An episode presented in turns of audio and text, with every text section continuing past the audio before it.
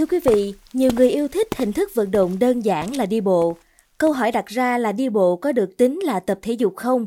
Và nếu nó là tất cả những gì một người có thể làm, liệu nó có đủ tốt không? Mặt khác, nhiều người tin rằng đi bộ từ 10.000 đến 20.000 bước mỗi ngày là tiêu chuẩn vàng để giữ gìn và cải thiện sức khỏe. Tất cả những điều này liệu có thực sự đúng với tất cả mọi người? Mời quý vị cùng tìm hiểu với chúng tôi qua số podcast ngày hôm nay nhé.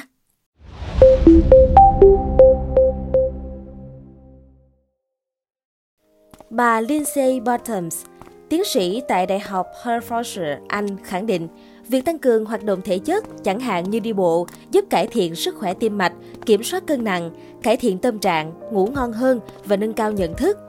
Đi bộ có thể làm giảm nguy cơ phát triển các bệnh mãn tính như mất trí nhớ và một vài loại ung thư.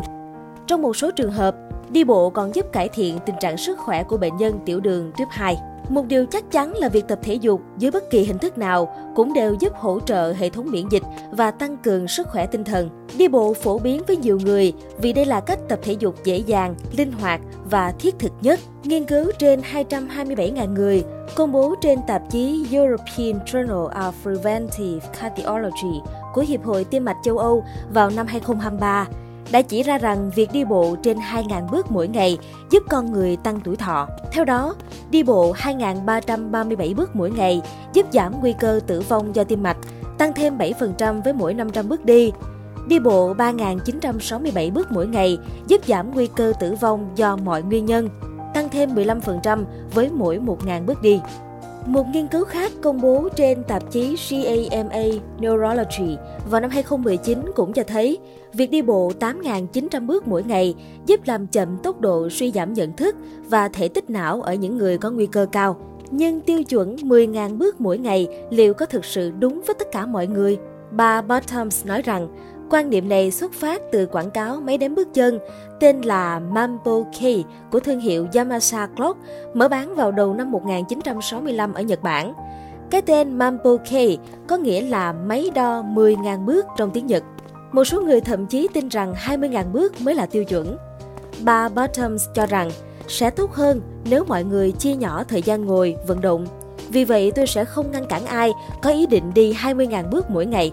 Tuy nhiên, để mọi người có được mục tiêu hợp lý thì con số này phải ít hơn rất nhiều, nếu không họ sẽ dễ bị mất tinh thần vì không đạt được.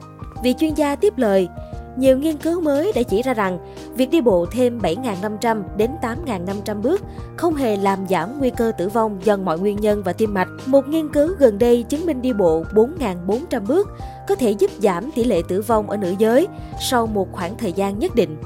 Theo bà Bottoms, chúng ta không nên tập trung vào số lượng bước mà cần ưu tiên chia nhỏ thời gian hoạt động phù hợp. Đi bộ khi thực sự có thời gian và tâm trạng thoải mái. Tiêu chuẩn của bà Bottoms là 7.000 bước. Bà khuyên những người mới bắt đầu có thể thử sức với 1.000 bước, sau đó tăng dần lên. Tổ chức Y tế Thế giới WHO khuyến nghị người lớn nên tập thể dục với cường độ vừa phải, ít nhất 150 phút mỗi tuần hoặc 75 phút nếu vận động mạnh và hai buổi tập tăng cường cơ bắp. Cảm ơn quý thính giả đã lắng nghe số podcast này. Đừng quên theo dõi để tiếp tục đồng hành cùng với podcast Báo Tuổi Trẻ trong những số lần sau. Còn bây giờ, xin chào và hẹn gặp lại.